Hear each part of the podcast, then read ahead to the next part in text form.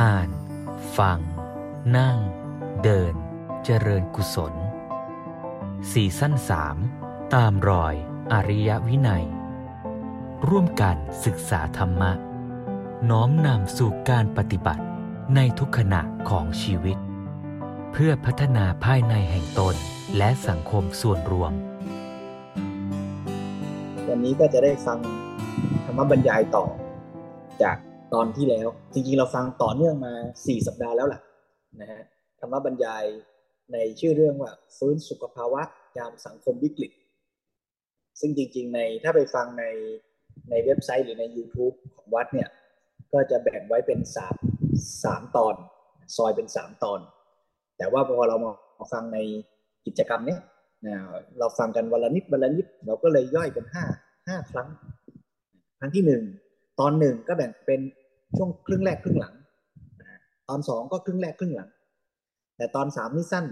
เป็นถามตอบเฉยๆนะฮะแล้วก็จริงๆ จะว่าไปแล้วประเด็นก็อาจจะไม่ได้เป็นเรื่องของสุขภาวะโดยตรง แต่ว่า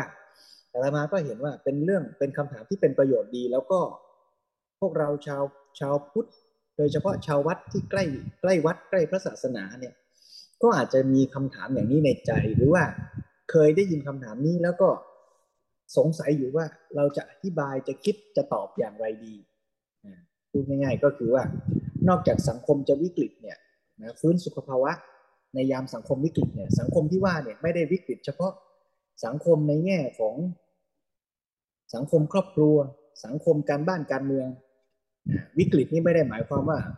ใครดีใครชั่วนะ แต่วิกฤตหมายความว่า ทั้งระบบสังคมเนี่ยมันมีข้อพร่อง มันมีปัญหาที่เราจะต้องช่วยกันแก้ไขเร่งด่วนแล้วล่ะ ซึ่งสถานะปัญหาอย่างนี้ก็มีมาถึงสังคมสงฆ์ด้วย ว่าสังคมสงฆ์เองเนี่ยก็เสื่อมศรัทธาจะเรียกว่าเป็นที่เสื่อมศรัทธาของศาสนิก ผู้นับถือศาสนาเห็นแล้วไม่น่าเคารพศรัทธา หรือถึงขั้นที่ว่าไม่อยากจะเข้าหา ไม่อยากจะรับฟัง มีหนำซ้ำอาจจะเลยไปถึงขั้นที่ว่า เห็นว่าเป็นโทษเป็นภัย เป็นภาระ เป็นข้อเสีย ด้วยซ้ำไปเราจะมองเรื่องนี้ยังไง แล้วเราจะมีส่วนร่วม เราจะมีท่าที หรือเราจะช่วยกันแก้ปัญหานี้อย่างไร หรือเราจะมองปัญหานี้อย่างไรก่อนนะเริ่มต้น ซึ่งทั้งหมดนี้อาตมาก็คิดว่ามันก็โยงกันเชื่อมกันในเรื่องเดียวกัน ด้วยว่า ถ้าเราจะมองสุขภาวะของสังคมนี้จริง ๆ แล้วเนี่ย หรือจะพูดว่าสุขภาวะของสังคมไทยให้เฉพาะเจาะจงลงไปเนี่ยอาตมาก็คิดว่าบทบาทของพุทธศาสนา บทบาทของพระ บทบาทของชาวพุทธ ก็มีส่วนมีบทบาทสำคัญอยู่ไม่น้อยละหมายความว่าถ้าเราสามารถช่วยกันจัดตั้งวางระบบ วางท่าที วางความเข้าใจ วางบทบาท ในการที่จะทำให้พุทธศาสนาทำให้วัดทำให้พระ กลับมาเป็นหลัก กลับมาเป็นส่วนร่วมหนึ่งในสังคม ที่จะส่งเสริมสุขภาวะได้ สุขภาวะของสังคมทั้งในระดับปัจเจกบุคคล แต่ละคนแต่ละคนในสังคม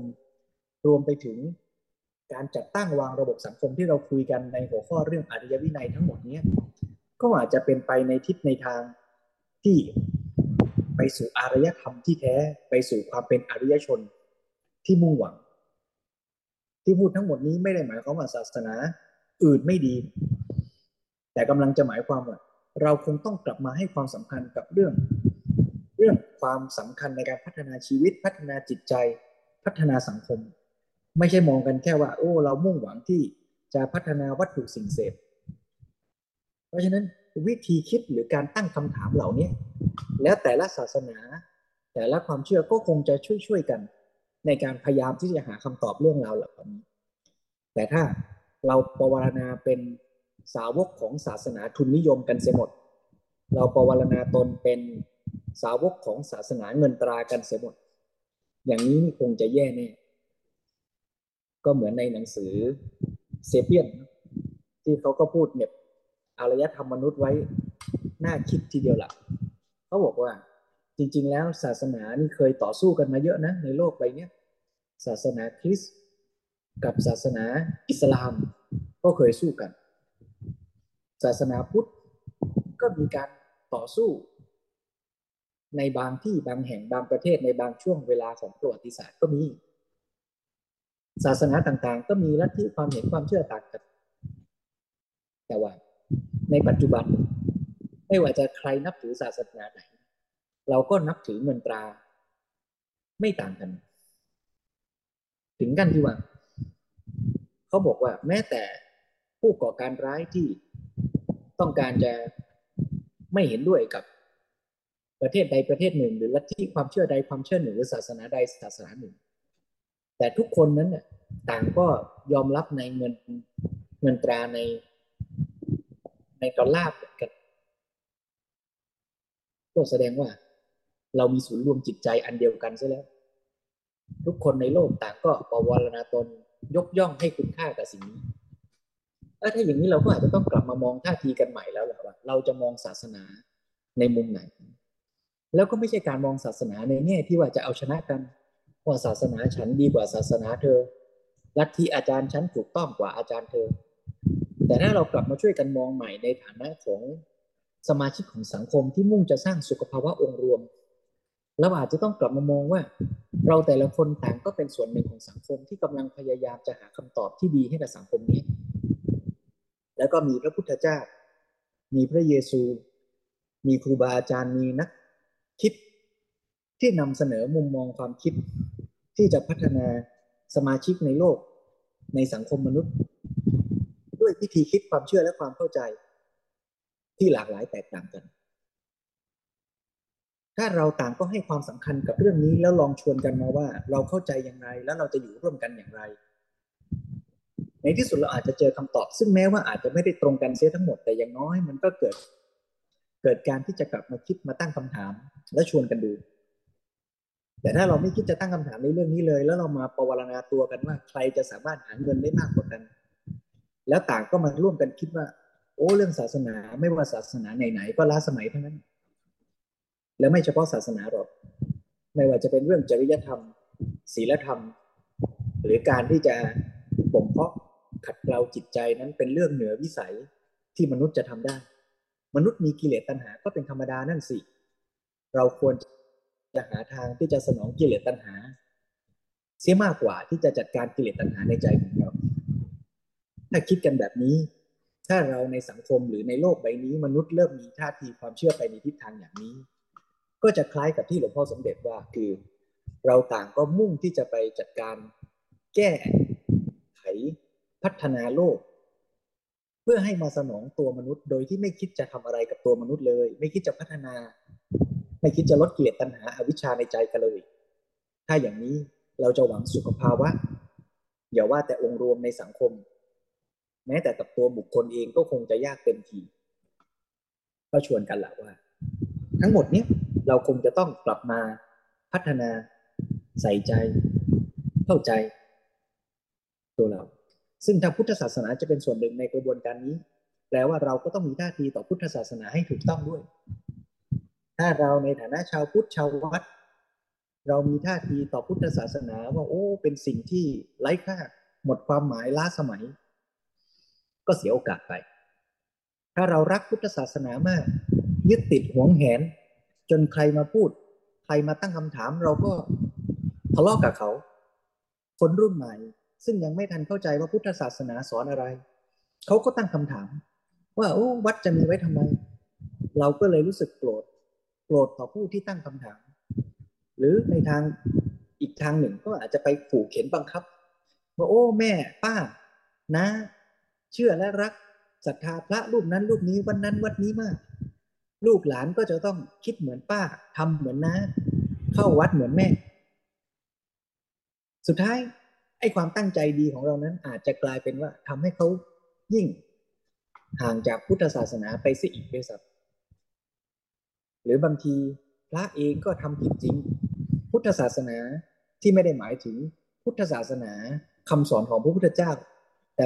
หมายถึงพุทธศาสนาในสังคมไทย ซึ่งมันก็มีการเปลี่ยนแปลงปรับปรุง ปรับตัว ให้เข้ากับวัฒนธรรมอย่างไทยอย่างนี้ก็ต้องแยกเหมือนกันนะ เวลาเราพูดเรื่องพุทธศาสนาอย่างเวลาบางทีฝรั่งมาคุยกับพระที่วัด มาถามคำถามเกี่ยวกับพุทธศาสนา อยากรู้จักพุทธศาสนาบางทีก็ต้องนิยามกันให้ชัดก่อนนะว่า สิ่งที่คุณอยากจะรู้จักเนี่ย คุณอยากรู้จักพุทธศาสนาในแง่ที่หมายถึงคำสอนของพระพุทธเจ้า หรืออยากรู้จักพุทธศาสนาในฐานะที่เป็นส่วนหนึ่งของวัฒนธรรมไทย ซึ่งมันมีความสัมพันธ์กันแต่มันเป็นโคละอันกันนั้นพุทธศาสนาในฐานะที่อยู่ในสังคมไทยเนี่ยก็มีมีความแปลเปลี่ยน มีความเจริญและเสื่อมอันนี้ถ้าเรารู้เหตุปัจจัยและวางหน้าที่ถูกเราก็จะช่วยกันทำให้เจริญ แล้วก็จะเป็นเหตุปัจจัยเกื้อ ให้ตัวเราก็พัฒนาด้วยและสังคมก็พัฒนาด้วย เพราะฉะนั้นก็คิดว่า พอจะเป็นหัวเชื้อให้เกิดความน่าสนใจอยากรู้ เพราะฉะนั้นเดี๋ยวในธรรมบรรยายนี้เนี่ยก็จะมีอาจารย์ที่ท่านฟัง ธรรมบรรยายของพระสมเด็จในเรื่องฟื้นสุขภาวะยามสังคมวิกฤต เมื่อฟังมาใกล้จะจบเนี่ย โยมอาจารย์ก็มีคำถามถาม ในเรื่องราวเกี่ยวกับ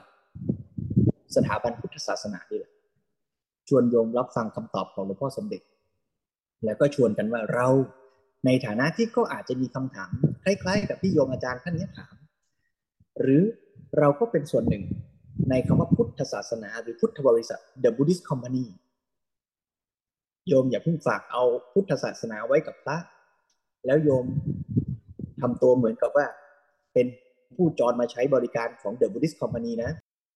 เราต้องมามองกันใหม่ว่าเราทั้งหมดเป็นผู้ถือหุ้นในบริษัทเดียวกันนะ เราต้องมาช่วยกัน ในการที่จะทำให้พุทธบริษัทนี้ เข้มแข็งก้าวหน้าแล้วการที่พุทธบริษัทจะเข้มแข็งเนี่ยก็ไม่ใช่เพื่อผลประกอบการที่จะมาแบ่งกันแล้วร่ำรวยใน The Buddhist Company หรอกนะ แต่ต้องยึดหลักที่พระพุทธเจ้าให้ไว้ว่า ที่พระพุทธเจ้า ทรงทำงานหนักส่งลูกศิษย์ลูกหาไปเผยแผ่ทั้งหมด ก็เพื่อประโยชน์สุขของพหูชนทั้งหลาย แล้วคำว่าประโยชน์สุขคืออะไรล่ะ ก็สุขภาวะองค์รวมนั่นไงสุดท้ายแล้วการมีอยู่ของพุทธศาสนาก็เพื่อสร้างความสุขที่สมบูรณ์ ให้แก่สาธารณชนทั้งหลาย ให้แก่องค์รวมทั้งหมดนั่นเองโยงมาอย่างนี้ก็จะเห็นว่าสุดท้ายแล้ว เรื่องนี้ก็คือเรื่องเดียวกัน จะเรียกว่างานสาธารณสุข หรืองานพุทธศาสนา หรืองานของพวกเราชาวพุทธทั้งหมด หรืองานของมนุษยชาติ ก็คือพัฒนาจากมนุษย์ที่มีชีวิตเป็นทุกข์ ไปสู่ความพ้นทุกข์ ไปสู่ความสุขที่แท้จริงชวนทุกท่านได้ตั้งคำถาม รับฟังคำตอบ แล้วลองพิจารณาไปด้วยกัน ในธรรมบรรยาย เรื่องฟื้นสุขภาวะยามสังคมวิกฤตตอนที่สาม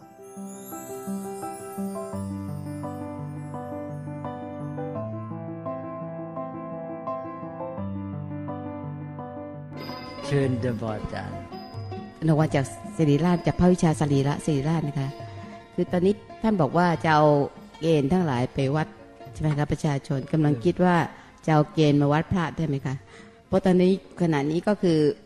ก็พลาดในในในสังคมส่วนหนึ่งทำให้คนวิกฤตศรัทธาหนักยิ่งขึ้นใช่ไหมคะแล้วทีนี้เราจะทํำยังไงคะที่จะให้คนเนี่ยยังคงศรัทธาในธรรมะในศาสนา โดยที่มองข้าม ได้อย่างไรว่ามองข้ามในสิ่งที่เราก็เห็นว่ามันอาจจะไม่ใช่พระนะคะ ในความเห็นว่าอาจจะไม่ใช่พระที่จริง ๆ ตามศาสนาในเราจะทำยังไงจะสอน คือแม้แต่ในอย่างลูกศิษย์ที่จะสอนลูกศิษย์เองเนี่ยลูกศิษย์ก็บอกว่าไม่ศรัทธา เพราะว่าเห็นแล้วว่าเป็นพระที่ไม่น่าจะนับถือ แล้วเขาจะศรัทธาในศาสนาได้อย่างไร ทีนี้ก็ยังไม่มีปัญญาที่จะไปสอนเขาว่าขณะที่จะแยกแยะยังไง จะเอาธรรมะยังไง จะขอเรียนท่าน จะมาช่วยชี้แนะค่ะอาตมาขอย้อนกลับนิดหนึ่งก่อน แล้วโยมอาจจะตอบเองได้ ไม่ต้องไปถึงโยมที่มองเห็นพระไม่ดีแล้วเอากันตัวหลักเลย โยมบางท่านเป็นโสดาบันเป็นสกทาคามีนาคามีในพุทธกาลเป็นอริยบุคคลชั้นสูงนะอะแล้วเขามองพระปุถุชนยังไง พระปุถุชนก็ถึงแม้จะไม่ทำอะไรเสียหายมากมาย ก็ประพฤติไม่ดีเท่าไหร่ว่างั้นเถอะเขามองยังไงโยมก็ต้องมองพระไม่ดีอย่างนั้น อ้าวได้ไหมหรือพออโยมนะ่ะโยมที่เป็นอนาคามีเป็นโสดาบันย่างนางวิสาขาเนี่ยมหาบาสิกาก็เป็นโสดาบันอนาถบินดิกเศรษฐีก็เป็นโสดาบันจิตตะครหบดีก็เป็นอนาคามี ท่านผู้เหล่านี้เป็นอริยบุคคลชั้นสูงนะ แล้วท่านก็กราบก็ไหว้พระปุถุชน และท่านมองพระเหล่านั้นยังไง โยมต้องมองให้ได้อย่างท่าน ทางพุทธศาสนาเนี่ยท่านแยกได้หมดเรื่องนี้ โยมจะมองพระเอามาตอบอีกขั้นหนึ่งนี่ตอบขั้นที่หนึ่งขั้นที่สองขั้นที่สองก็คือ มองพระแบบสังฆะก็หมายความมองพระเป็นส่วนรวม ว่าพระทั้งหลายนี่เป็นองค์ประกอบหน่วยร่วมในรวยรวม หรือองค์ร่วมในองค์รวมใหญ่คือสังฆะสังฆานี่แหละ รวมแล้วก็เป็นตัวหลักที่รักษาพระศาสนามา แต่ว่า องค์พระที่เป็นองค์ร่วมแต่ละองค์เนี่ยก็ดีบ้างไม่ดีบ้างอะไรต่างๆ ในสถานการณ์ต่าง ๆ ซึ่งเราหวังจะให้ดีให้ได้ แต่บางครั้งก็ไม่ดีเนี่ยมันก็มีปนๆกันไป เรามองในแง่ว่าเป็นองค์ร่วมในองค์รวมใหญ่คือสังฆะในแง่นี้แล้วพระทุกองค์เหมือนกันหมด นี่แง่แง่ที่หนึ่งนะเลยบอยนี่คือมองในแง่สังฆะแบบพระพุทธเจ้าเป็นพระศาสดา พระองค์บอกเราเคารพสงฆ์ว่างั้นอ้าวทำไมงั้นล่ะ นี่แหละโยมต้องตีให้แตก พระพุทธเจ้าตรัสว่าเราเคารพสงฆ์ทีนี้มองเป็นบุคคลทีนี้โยมต้องกลั่นกรอง เราจะสนับสนุนยังไงพระยังไงอะไรแต่อะไรนี้ว่าขั้นหนึ่ง อันนั้นโดยการที่เรามุ่งทำเพื่อประโยชน์ส่วนรวม ไม่ใช่เรื่องส่วนตัวทำไมพระนี่พระพุทธเจ้าตั้งต้น แต่ว่าวางสิกขาบทบัญญัติวินัยว่าอ้าวพระในสังฆาในอยู่ร่วมกันก็ต้องมีการแสดงความเคารพ และจะใช้เกณฑ์อะไรในการแสดงความเคารพ พระองค์ก็ให้พระสาวกเสนอพระสาวกองค์หนึ่งก็เอาอย่างนี้ องค์ไหนบวชจากวันณสูตรก็ต้องไหว้วันณกษัตริย์ องค์ไหนบวชจากวันณะแพทย์ก็ต้องไหว้พราหมณ์หรืออะไรทำนองเนี้ยวันณะต่ำก็ต้องไหว้วันณะสูง พุทธเจ้าทรงฟังไว้อ้าวองค์นั้นมีความเห็นยังไงเองบอกเอาอย่างนี้พระยาค่ะ องค์ไหนเป็นปุถุชนก็ต้องไหว้พระโสดาบัน องค์ไหนเป็นโสดาบันไหว้สกทาคามีอะไรอย่างนี้เป็นต้นจนถึงพระอรหันต์ก็ตอบกันต่างๆพุทธเจ้าก็ให้ว่าไป จบแล้วพระองค์ก็สรุป พระองค์ก็ชี้แจงว่า อย่างนั้นอย่างนั้นในที่สุดก็ เอาอย่างนี้ ก็ให้ฟังเพื่อความเห็นชอบกัน เอาว่าใครบวชก่อนบวชหลัง ไม่ต้องมาดูละเป็นอรหันต์เป็นบุตุชน นี่เรื่องวินัย เรื่องของการปฏิบัติการทางสังคม ไม่เอาเรื่องคุณสมบัติภายใน จะมาไหว้กันมาถามกันอยู่ ท่านเป็นอรหันต์หรือเป็นโสดาไม่ต้องไหวแล้วใช่ไหมเลยพ่อจะจะวัดโดยการที่ว่าใครบวชก่อนบวชหลัง เพราะนั้นจะเป็นปุถุชนเป็นอรหันต์ท่านไม่เกี่ยงว่าไปตามอายุพรรษา แต่ไม่ได้ถือเรื่องการงาน เวลาการงานแล้วอ้าวองค์นี้อาวุโส พระสารีบุตรบททีหลัง เป็นอัครสาวก เรียกได้ว่าบัญชาการคณะสงฆ์แต่พระพุทธเจ้าเลยใช่ไหมถึงแม้จะพรรษาอ่อนกว่าอีกหลายองค์ เอาความสามารถสติปัญญา ว่ากันเป็นเรื่องๆเกณฑ์ทางสังคมนี้ ตอนนี้เราเอาความเป็นระเบียบทางสังคมในแง่นี้ เอาอายุพรรษาเป็นเกณฑ์จะได้ใช้ปฏิบัติในเวลารับอาหารรับอะไรเป็นต้นก็ว่า ไปตามลำดับอย่างนี้อะไรเงี้ยให้สังคมมันมีเกณฑ์มีกติกา ในการอยู่กันเป็นระเบียบเรียบร้อย นี้อย่างพระเนี่ยที่ท่านไม่ไหวก็จะมีเกณฑ์หลักอย่างเงี้ยเอาองค์นี้มีความประพฤติไม่ดีไม่สมควรไหวสงประชุมการลงมติเขาเรียกว่ายกวัด อุเขปนิยกรรม ยกพระองค์นี้ออกจากหมู่ รับไหวใครไม่ได้ไม่มีใครไหวเลยนี่ทำการด้วยการสงมีมติรวมกัน อย่างภิกษุณี เห็นว่าพระภิกษุองค์นี้มีความประพฤติไม่ดี ภิกษุณีประชุมกันลงมติ พระองค์นี้เป็นผู้ที่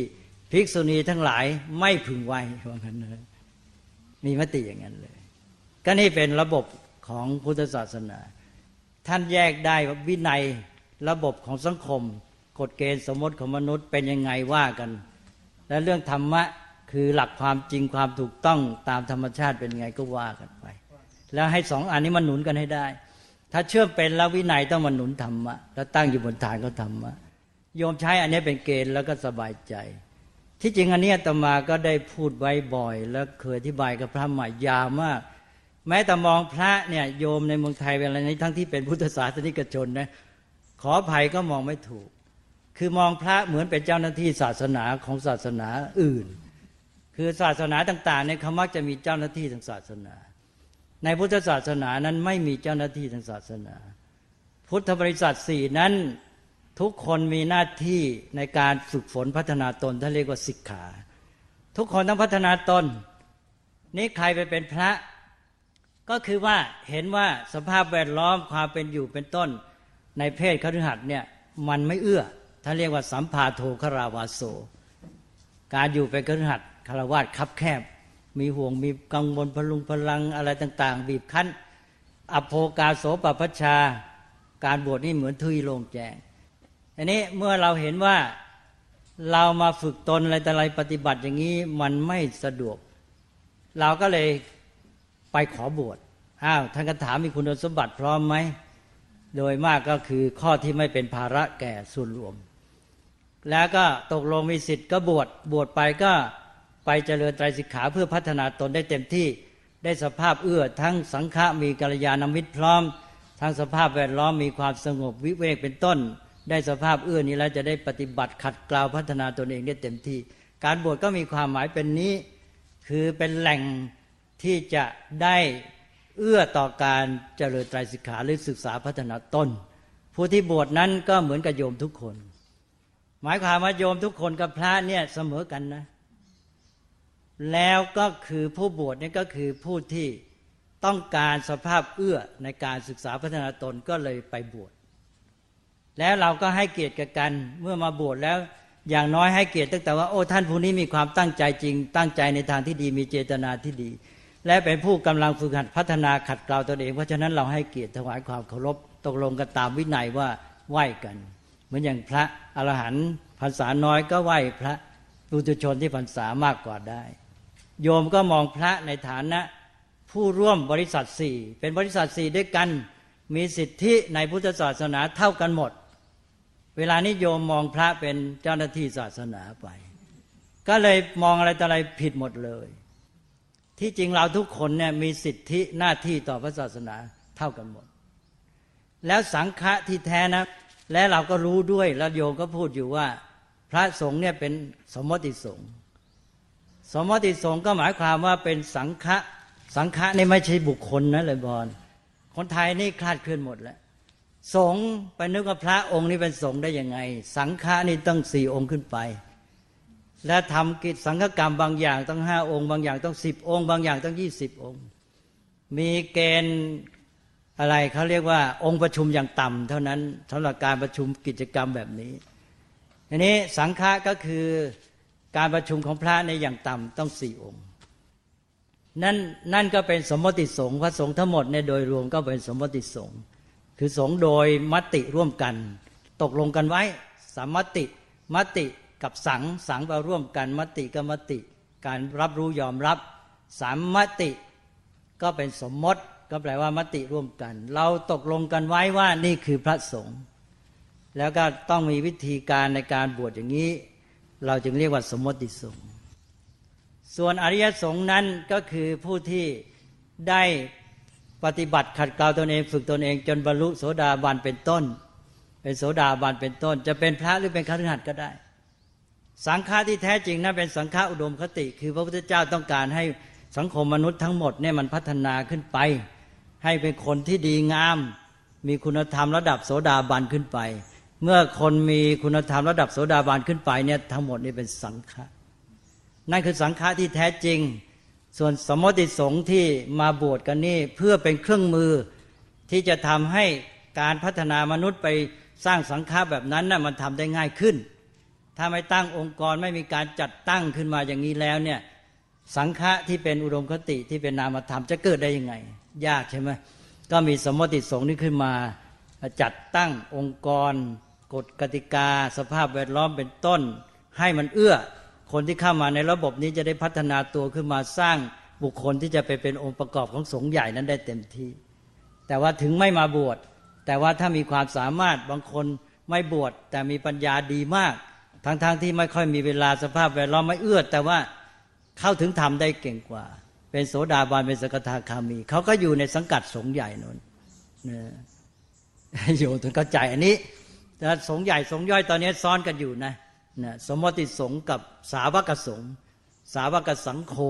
สาวกสังโฆนั้นเรียกชื่ออย่างนึงว่าอริยสงฆ์ทั้งสองอย่างมีชื่อซ้อนอริยสงฆ์ก็คือสาวกสังโฆที่เราสวดในพุทธคุณธรรมคุณสังฆคุณ สุปฏิปันโนพระคโตสาวกสังโฆสาวกสังโฆนั่นคืออริยสงฆ์ท่านจะบอกว่าได้แก่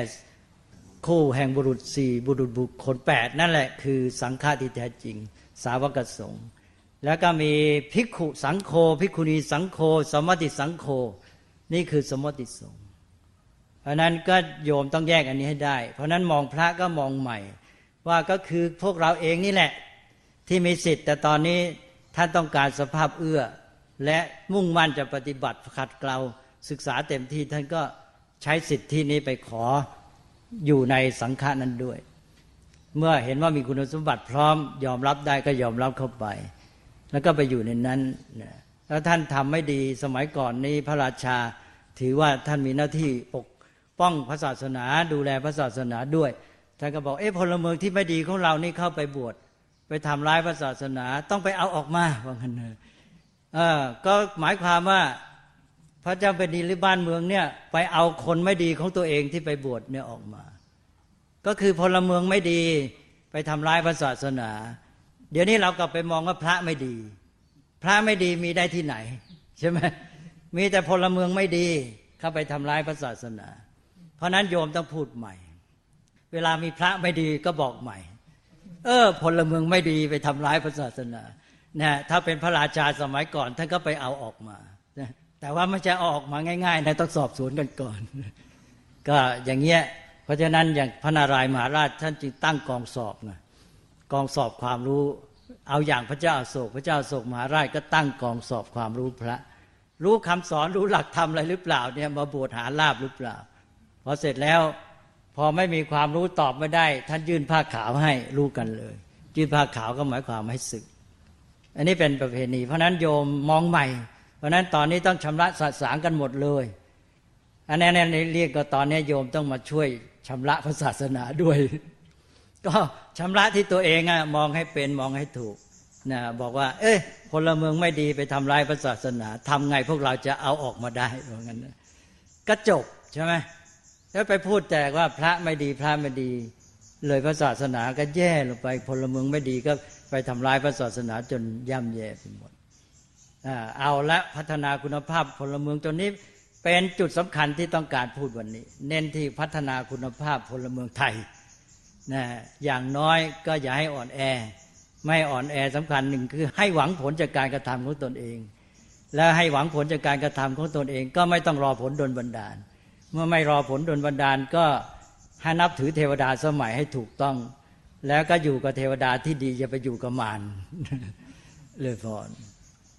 โยมมีคำถามอะไรไหมเลยก่อนสองชั่วโมงแล้วอ้าวเลยก่อนเลยยาวมากแล้วอย่างนั้นก็ไปอ่านว่าหมดเลยนะเลยก่อนเป็นอ่านว่าวันนี้อาตมาก็ขออนุโมทนาทางคณะกรรมการประชุมวิชาการ 120 ปีสิริราชที่ได้กำหนดเรื่องนี้ขึ้นมา แล้วก็ได้นิมนต์อาตมาพูด ก็ด้วยความหวังร่วมกันก็คือทำไงเราจะช่วยให้สังคมไทยรวมไปถึงสังคมโลกทั้งหมดเนี่ยได้พ้นจากความเสื่อมตั้งตัวตั้งหลักได้ และพัฒนาไปสู่ความเจริญงอกงามที่เขาเรียกว่ายั่งยืน ที่ยั่งยืนที่แท้ไม่ใช่ยั่งยืนแค่สิ่งแวดล้อมเท่านั้นแต่ยั่งยืนทั้งในสันติสุขที่แท้จริง ตั้งแต่ในจิตใจคนเป็นต้นไป ก็การที่จะเป็นอย่างนั้นได้ก็ด้วยเราทุกคนเนี่ยมีกำลังกำลังก็กำลังสำคัญหลายอย่างกำลังกายมีสุขภาวะทางกายดีกำลังใจมีสุขภาวะทางจิตใจที่ดีเรียกว่าสุขภาวะทางอารมณ์ก็ได้ แล้วก็มีสุขภาวะทางสังคม ทางสังคมก็ให้เป็นสังคมที่ดีอย่างน้อยเมื่อไม่ได้อะไรให้เรามีความสามัคคีกัน ในหมู่ที่มีเจตนาดีเนี่ย มีความสามัคคีกันก็จะได้กำลังทางสังคม สุขภาวะทางสังคมจะเกิดขึ้น เราจะมาเอื้อต่อกันมาเสริมสุขภาวะของกันและกัน และที่สุดก็ให้มีสุขภาวะทางปัญญา มีปัญญาที่เข้มแข็ง จะมองเรื่องอะไรต้องมองให้ชัด ศึกษาอะไรต้องให้ชัด โดยเฉพาะเด็กเยาวชนของเราเนี่ยเราจะต้องพัฒนาให้เขาพัฒนาตัวขึ้นมา ชนิดที่ได้ปัญญาที่แท้ ไม่ใช่อยู่กับความสักตะวโก้ แต่ว่าต้องชัดต้องกระจ่างแจ่มแจ้ง เรียนอะไรรู้อะไรต้องเข้าใจชัดเจน ถ้าไม่ชัดเจนอย่าเรียกว่าปัญญา แล้วได้ปัญญาที่แท้จริงเนี่ยเราก็มาช่วยกันแก้ปัญหาสร้างสรรค์สังคม แล้วสังคมนี้ก็จะเดินหน้าได้ แล้วเมื่อเราเดินหน้าถูกต้องเนี่ยศรัทธาจะมาเองศรัทธามาจะยิ่งมีความเข้มแข็งเดินหน้าไป ให้สังคมของเราเนี่ยเดินไปอย่างมีจุดหมาย ไม่ใช่เคว้งคว้างเลื่อนลอย เดี๋ยวจะบอกว่าพม่ามาเผากรุงเก่า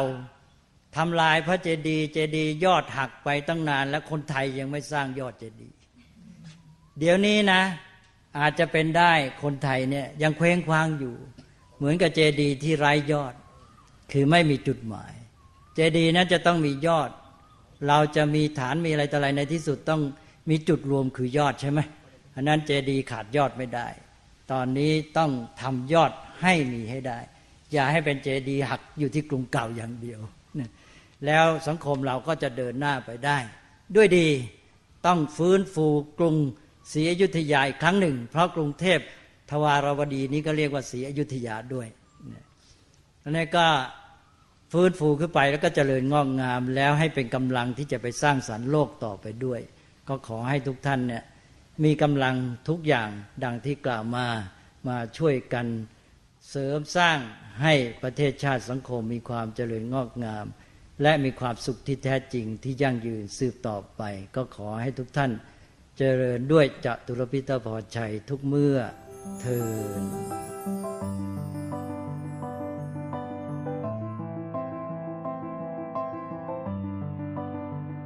จบไปนั้นเป็นธรรมบรรยายของหลวงพ่อสมเด็จพระพุทธโฆษาจารย์ เรื่องฟื้นสุขภาวะยามสังคมวิกฤตตอนที่สามเป็นตอนสุดท้ายหลวงพระสมเด็จก็ให้พรเราทุกคนว่าเราก็มาช่วยกันให้เรามีกำลัง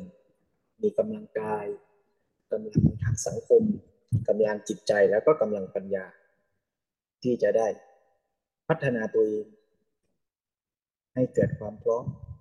ให้เกิดศักยภาพความสามารถ ที่จะจัดการกับทุกกับปัญหาชีวิตตัวเองนำพาชีวิตเราไปสู่สุขที่ไม่ใช่ในความหมายว่าแสวงหาสุขเวทนานะ แต่เป็นสุขในภาวะที่ไม่ก่อให้เกิดทุกข์คือดับทุกข์ดับเหตุแห่งทุกข์ได้ แล้วเมื่อเรามีศักยภาพนี้เราก็จะเกื้อกูล เราจะเป็นพ่อเป็นแม่ เราก็จะเกื้อกูลลูก เราจะเป็นครูบาอาจารย์ เราก็เกื้อกูลลูกศิษย์เราเป็นคุณหมอคุณพยาบาล ก็เกื้อกูลต่อคนไข้ญาติมิตรของคนไข้ ระบบสังคม เราจะอยู่ในส่วนไหนๆของสังคมนี้เราก็จะได้ช่วยกัน ไม่ใช่เพียงแค่เพื่อสังคมของเราด้วย แต่ว่าเพื่อโลกทั้งหมด แล้วโลกทั้งหมดก็ไม่ได้หมายเอาเฉพาะโลกมนุษย์ด้วยแต่หมายถึงการอยู่กันอย่างประสานสอดคล้องทั้งในหมู่มนุษย์สรรพชีวิตทั้งหลาย รวมถึงโลกทั้งใบ นี่คงจะเป็นเป้าหมายของสุขภาวะองค์รวมแนวพุทธนี่คงจะเป็นเป้าหมายของพุทธศาสนา แต่พูดอย่างนี้ก็ไม่ได้หมายความว่าเราจะต้องเป็นซูเปอร์แมนกันในวันนี้พรุ่งนี้แล้วก็จะต้องเปลี่ยนแปลงโลกให้มันดีขึ้นได้ในพริบตาแต่เราคงต้องเริ่มกันวันนี้แหละ แต่ว่าเริ่มจากจุดที่เราทำได้ อย่างน้อย เราก็จะได้ทำร้ายโลกนี้น้อยลงถ้าเราไม่ทันรู้ตัวเราก็อาจจะเผลอทำลายโลกนี้ ส่วนในแง่ของบทบาทชาวพุทธ ก็ชัดอย่างที่หลวงพ่อว่าเนาะว่าเราก็ต้องมาช่วยกันช่วยกันเป็นส่วนหนึ่งของพุทธบริษัทนะโยมบอกพระแต่โยมนี่ก็เท่ากัน เท่ากันในแง่ของผู้ศึกษา เป็นผู้ร่วมในการศึกษาไปด้วยกัน ก็ไม่แน่บางทีโยมก็อาจจะเก่งกว่าพระก็ได้แต่พระนี่ถือว่ามีโอกาสดี แล้วก็ได้รับความช่วยเหลือเกื้อกูลจากโยม ให้มีเวลามีกำลังเต็มที่แบ่งบทบาทหน้าที่กัน แล้วก็ทำให้เต็มที่แต่ว่าอย่างที่หลวงพ่อสมเด็จว่าบางทีคนไทยเราก็เข้าใจผิดเข้าใจว่าพระเป็นเจ้าหน้าที่ศาสนาบ้างก็เลยเอาศาสนาไปฝากไว้กับเจ้าหน้าที่ แล้วเราก็เลยทำหน้าที่เป็นผู้มาใช้บริการจากเจ้าหน้าที่ อย่างนี้ไม่ใช่ concept พุทธศาสนา หรือบางทีก็ไปเข้าใจว่าพระนี่เป็นสิ่งศักดิ์สิทธิ์ เมื่อไปหาพระก็คือไปเพื่อหวังให้พระช่วย ก็เลยกลายเป็นว่าพระนี่พอโกนหัวห่มผ้าเหลืองแล้วกลายเป็นศักดิ์สิทธิ์ขึ้นมาทันที พอไปก็ไปขอให้หลวงปู่หลวงพ่อหลวงพี่ช่วย แล้วหวังว่า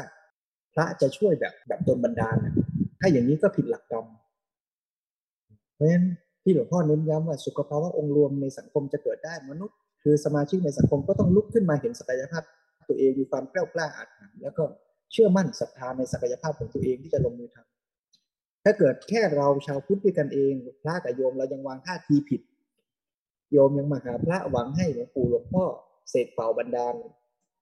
นี่เราก็ผิดกันตั้งแต่ ในชาวพุทธด้วยกันเองแล้ว เราก็กลายเป็นว่าไม่ยึดในหลักกรรมแล้ว แล้วเราจะไปสร้างสุขภาวะกันที่ไหนล่ะถ้าอย่างนั้นมันก็ต้องเอาแบบนะพระไม่ใช่ทั้งเจ้าหน้าที่ศาสนา ไม่รับฝากศาสนานะโยมนะ แล้วพระก็ไม่ใช่สิ่งศักดิ์สิทธิ์ ไม่รับให้หวย ไม่รับดลบันดาล แต่ว่า เราทั้งหมดนี้เป็นผู้ฝึกด้วยกันทั้งนั้นผู้ฝึกโยมก็มองอย่างที่หลวงพ่อว่า เหมือนนางวิสาขามองพระที่วัดเชตวัน ก็คือลูกหลานที่มาบวชเรียนมาศึกษา แล้วเราก็เกื้อกูลกัน ตรงไหนที่พระทำดีเป็นประโยชน์ ช่วยเหลือเกื้อกูลโยมได้โยมก็มาฟังธรรมะโยมก็มาสอบถาม ตรงไหนที่พระทำไม่ถูกไม่เหมาะโยมก็ตักเตือนบอกด้วยเมตตาพระก็ต้องรับฟัง เราก็อยู่แบบเกื้อกูลแล้วก็เรียนรู้ไปด้วยกัน ทั้งหมดนี้ก็คือเพื่อที่เราจะได้ฝึกตัวเองพัฒนาตัวเองได้อย่างนะ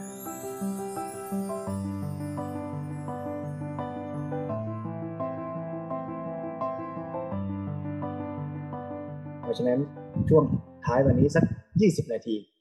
เราก็มาเติมกำลังกายกำลังสังคมกำลังจิตและกำลังปัญญาเข้าก่อนหลวงพ่อสมเด็จบอกด้วยว่า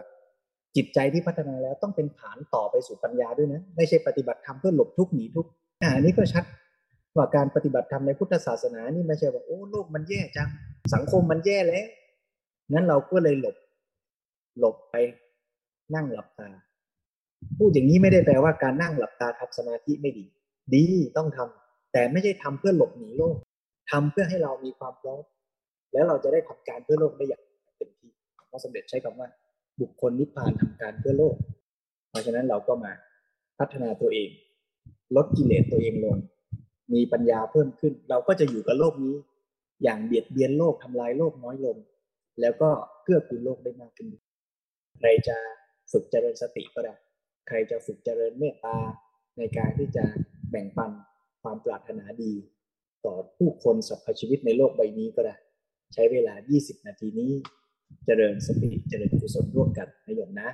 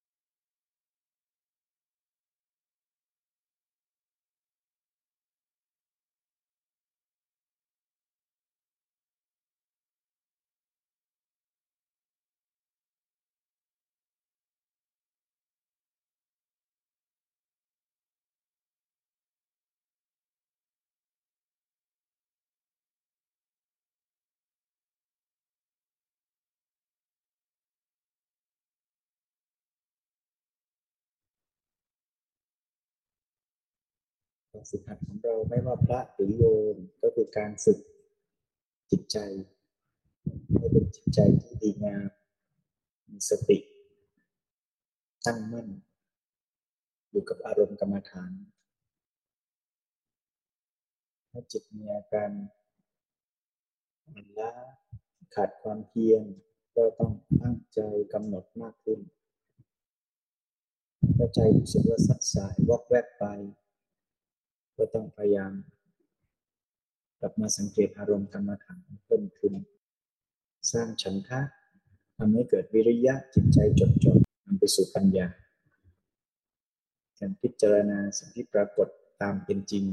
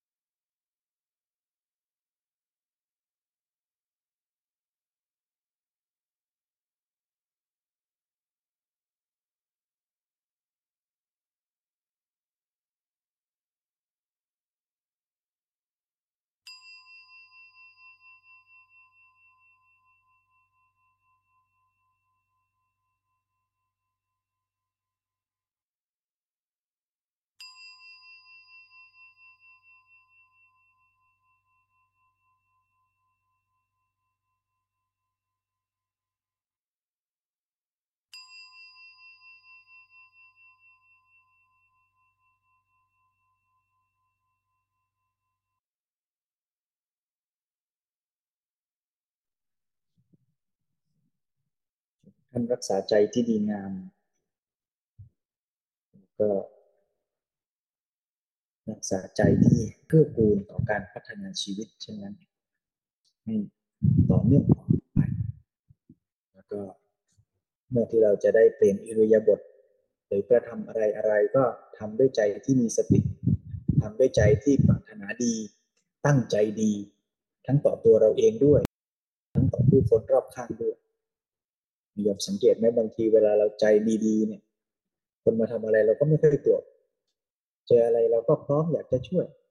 เดินไปเจอเศษขยะก็อยากจะหยิบ แต่วันไหนที่ใจมันรีบร้อนใจมันหงุดหงิดใจมันโกรธ เจอเศษขยะอย่าว่าแต่ก้มหยิบ อยากจะเตะมันให้สะใจอะไรเงี้ยคนมา อย่าว่าแต่คนมาพูดไม่ดีแล้วเราจะโกรธคนมาพูดดีบางทียังหงุดหงิดเลยอะไรเงี้ยนะ เพราะฉะนั้นเล็ก ๆ เนี่ยมันก็ชวนให้เห็นแล้วว่า เมื่อใจเราดีปัญญาเราพร้อม เราก็จะรับกับสถานการณ์ของโลกใบนี้ไม่ว่ามันจะเป็นยังไงได้ดีขึ้น แต่ถ้าใจเราแย่ปัญญาเราไม่พร้อม นอกจากเราจะช่วยโลกนี้ไม่ได้ เราก็จะยิ่งซ้ำเติมโลกใบนี้ให้ แย่ลงไปซะอีกเพราะฉะนั้นก็ชวนกันนะโยมเนาะอย่างหลวงพ่อสมเด็จว่า ทั้งพระทั้งโยมก็มาช่วยกันเรียนรู้ไปด้วยกันแต่ถ้าโยมท่านใดเรียนแล้วจะบรรลุไปก่อนก็ไม่ต้องรอพระนะโยมไปก่อนได้แล้วก็มาช่วยกัน มาเกื้อกูลกันตรงไหนยังไม่ถนัดไม่พร้อมก็มาเกื้อกูลกันอย่าง เรามาเจอกันทุกวันอาทิตย์เนี่ยบางทีนั่งฟังธรรมะคนเดียวก็ไม่สนุกง่วงนั่งสมาธิคนเดียวก็เหงาเหงามาเราก็มา เติมพลังด้วยกัน สมัยนี้แม้แต่เขาออกกำลังกายเขายังต้องมีแอปเลยนะว่าออกกำลังกายแล้วมาแชร์กันหน่อยใครวิ่งได้กี่กิโลวันนี้อะไรเงี้ยนะอ่า เราก็ไม่ถึงขั้นต้องมาแชร์กันแต่ว่ามาร่วมกันอ่ามาร่วมกันในการฝึกปฏิบัติพัฒนาฟังทำไปด้วยกัน อ่าน ฟัง นั่ง เดิน เจริญกุศล สี่สั้นสามตามรอย อริยวินัย